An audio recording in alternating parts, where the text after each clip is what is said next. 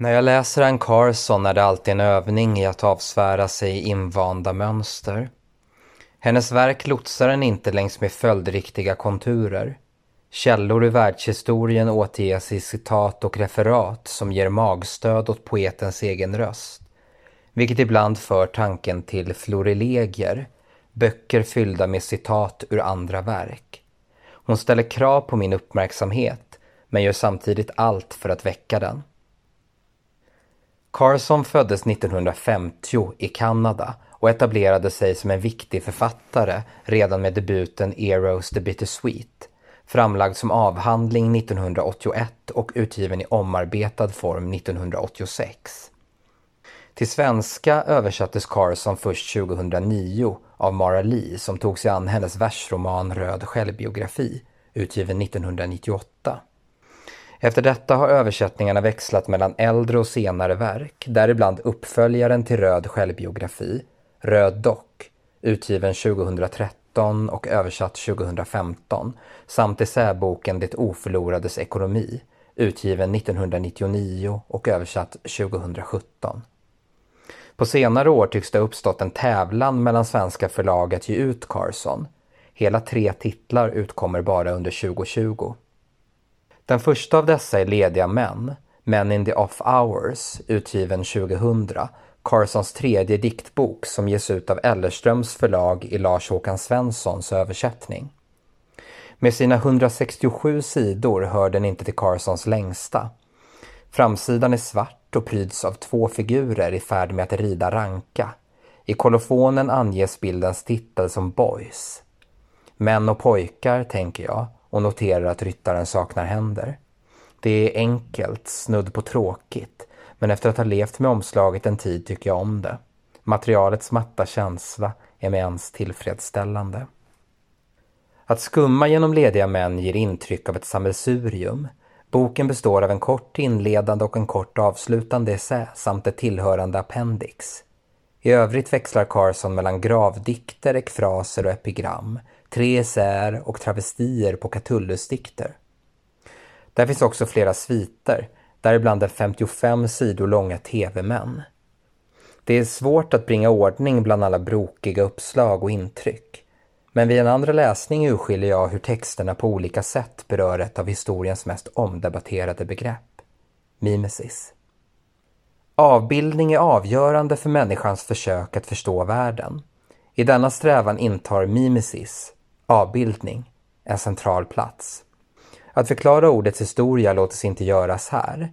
Vad som kan sägas är att mimesis avser avbildning av föremål, händelser, personer och känslor på ett sätt som känns eller framstår som trovärdigt.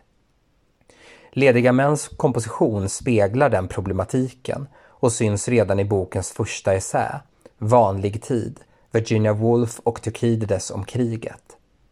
Essän innehåller utdrag ur Thukydides krigskrönika Peloponnesiska krigets historia, eller Kriget mellan Sparta och Aten, och Virginia Woolfs Tecknet på väggen, en novell som skrevs under första världskriget och utgår från ett jag som betraktar ett märke på en vägg.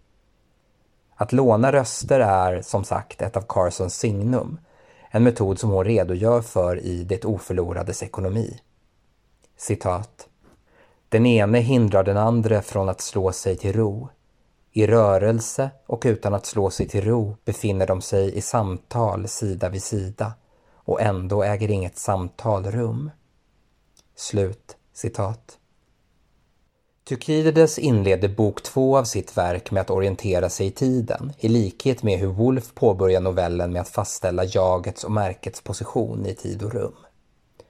Den förra låter redogörelsen av tideräkning i stadsstaterna Argos, Sparta och Aten leda in i kriget, medan den senare tar hjälp av årstider, händelser och omgivning för att fastslå när jaget först noterade märket på väggen.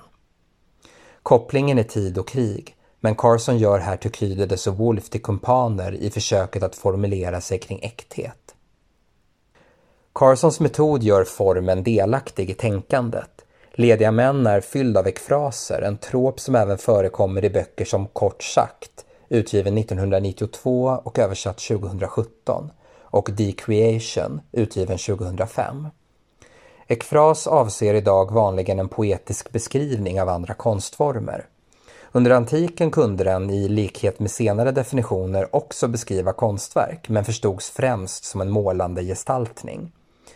Några utdrag Carson lånar av Tukidides om intåget i Plataiai, Tukidides 2.2-2.5, omtalas i Aelius Theons Progymnasmata som ett exempel på blandad ekfras där tidsangivelser samsas med målande beskrivningar av krig. Tukidides, vars realism har fått honom att lyftas fram som den första historikern, dröjer kvar vid detaljer för att skapa en känsla av närvaro, en språklig livfullhet som frammanade det beskrivna och minimerade misstron till avbildningen. Genom språklig förstärkning iscensätts en äkthet som tilldrar sig uppmärksamhet. Wolf iscensätter istället en osäkerhet i iakttagelsen då diktjaget misslyckas i sina försök att säkert beskriva märket. Likt Thukydides orienterar hon sig i tiden. När såg hon märket för första gången och vad är det för slags märke?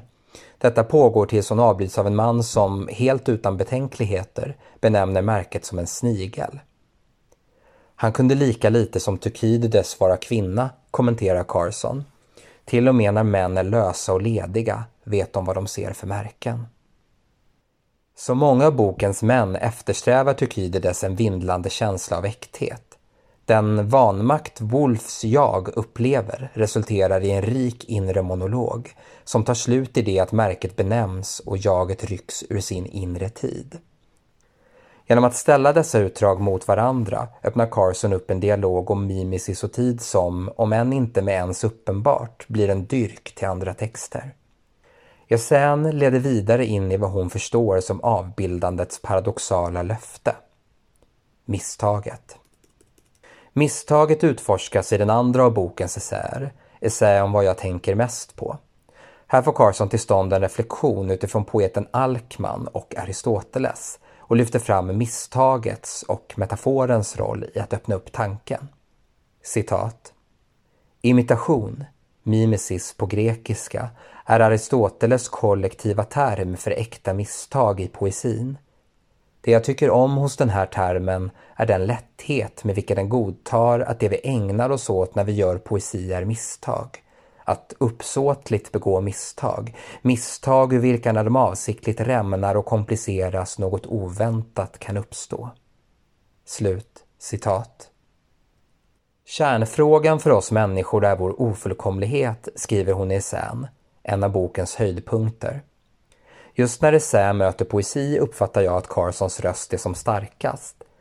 Som ett exempel på ett poetiskt misstag visar hon hur en dikt av Alkman frångår mimetikens grundförutsättning, äkthet, med en metafor som går ut på att 2 plus 1 är lika med 4. Detta är uppenbart fel, men utsäger hungern som infann sig när våren var i antågande. Citat. Skapade tre årstider, sommar och vinter och den tredje, hösten, och som den fjärde våren när allting gror men det inte finns mycket att äta. Slut citat. Carson menar att uppmärksamhet kanske inte alltid bäst nås via strikt mimesis men genom det oväntade, misstaget. Jag uppfattar inte det som ett avståndstagande från mimesis som ju aldrig bottnar i strikt avbildning utan känslan av äkthet. Hon ställer dock metaforens misstag mot iscensättandet av äkthet och i vilken utsträckning det äggar tanken. Ett ytterligare exempel på misstagets potential finns i dikten Flatman, första utkastet, som lyder Men något hos mig fick deras plakat att falla, platt förstås, till marken, som hos Brecht. Det misstag, förfrämdungseffekt, som låg till grund för Bertolt Brechts teater syftade till att göra publiken medveten om illusionen, motsatsen till mimesis och ekfras. Mimesismekanikens strävan tematiseras återigen längre fram i diktsviten Hopper, Bekännelser. Här tolkar Carson nio av Edward Hoppers målningar genom att väga ekfraser mot utdrag ur Augustinus bekännelser.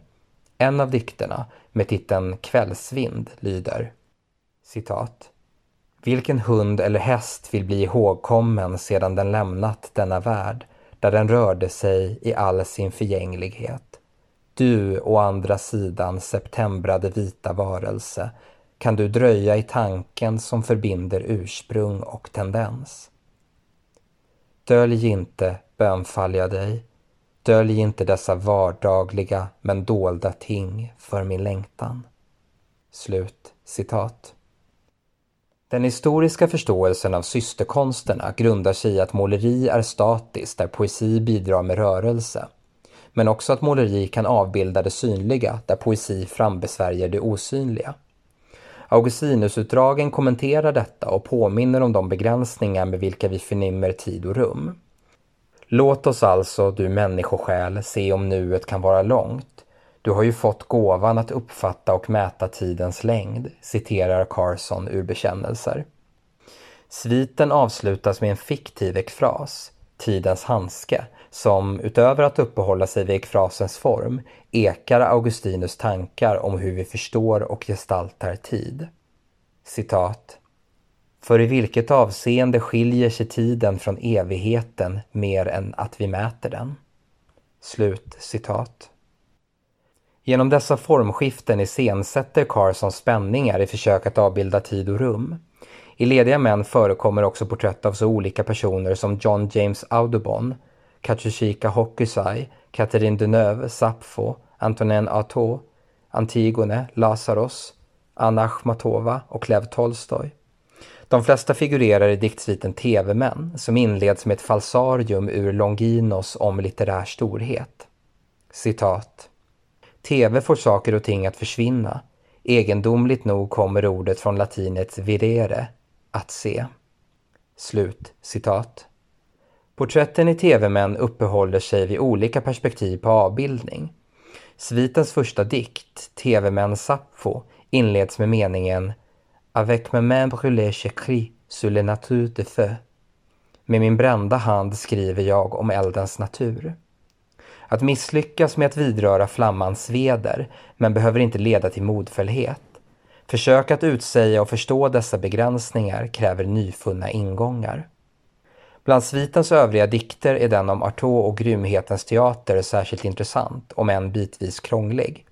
Här tematiseras Artauds oförmåga att utsäga upplevelsen av galenskap, en känsla som, likt alla upplevelser, aldrig kan beskrivas annat än i efterhand.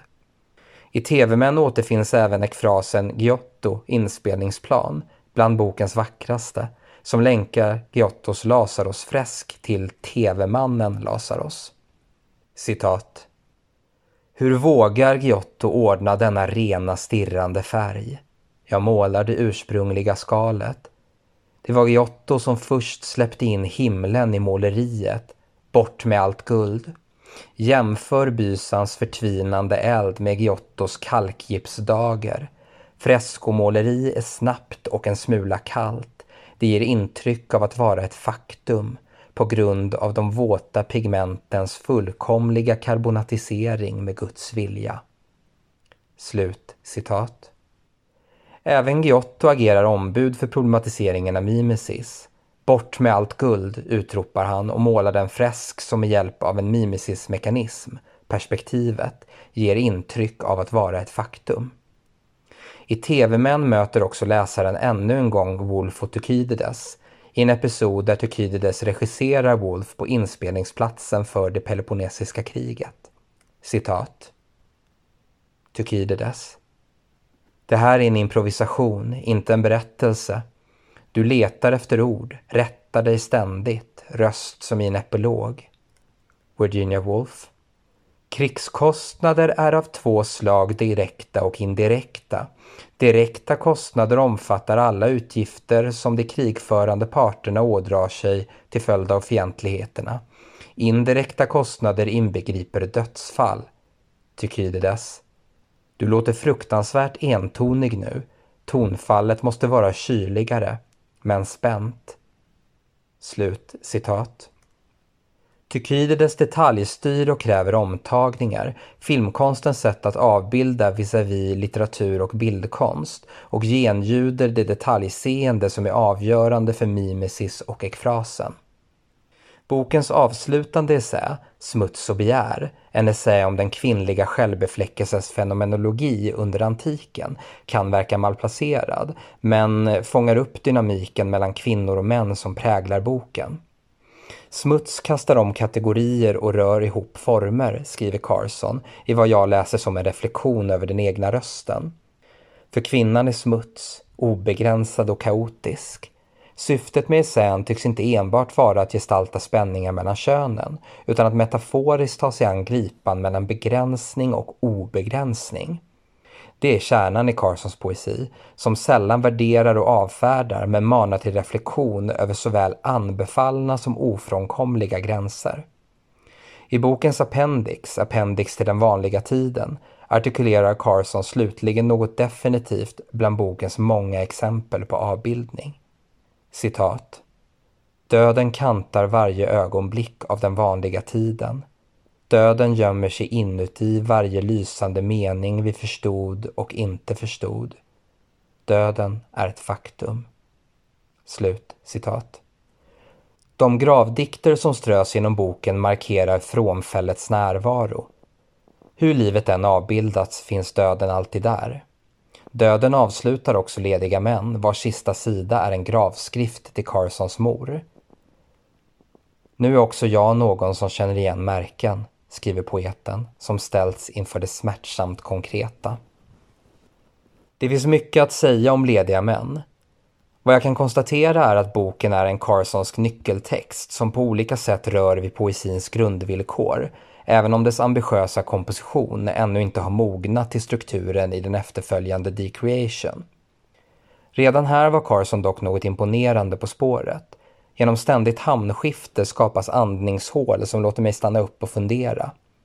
Hennes sätt att väva samman texter visar också prov på en kunskap, kreativitet och hantverksskicklighet som gör henne enastående inom dagens litteratur. Lars-Håkan Svensson tar sig, om än med några felsteg i anpassningen av Carsons kärnfulla uttryck, kunnigt an poetens utmanande stil och nydanande översättningar. Att Ellerströms ger ut Lediga män är förhoppningsvis ett löfte om fler översättningar av nyare verk. För fortsatta läsningar av Carson i Sverige fungerar Lediga män som en utmärkt ingång till det senare författarskapet.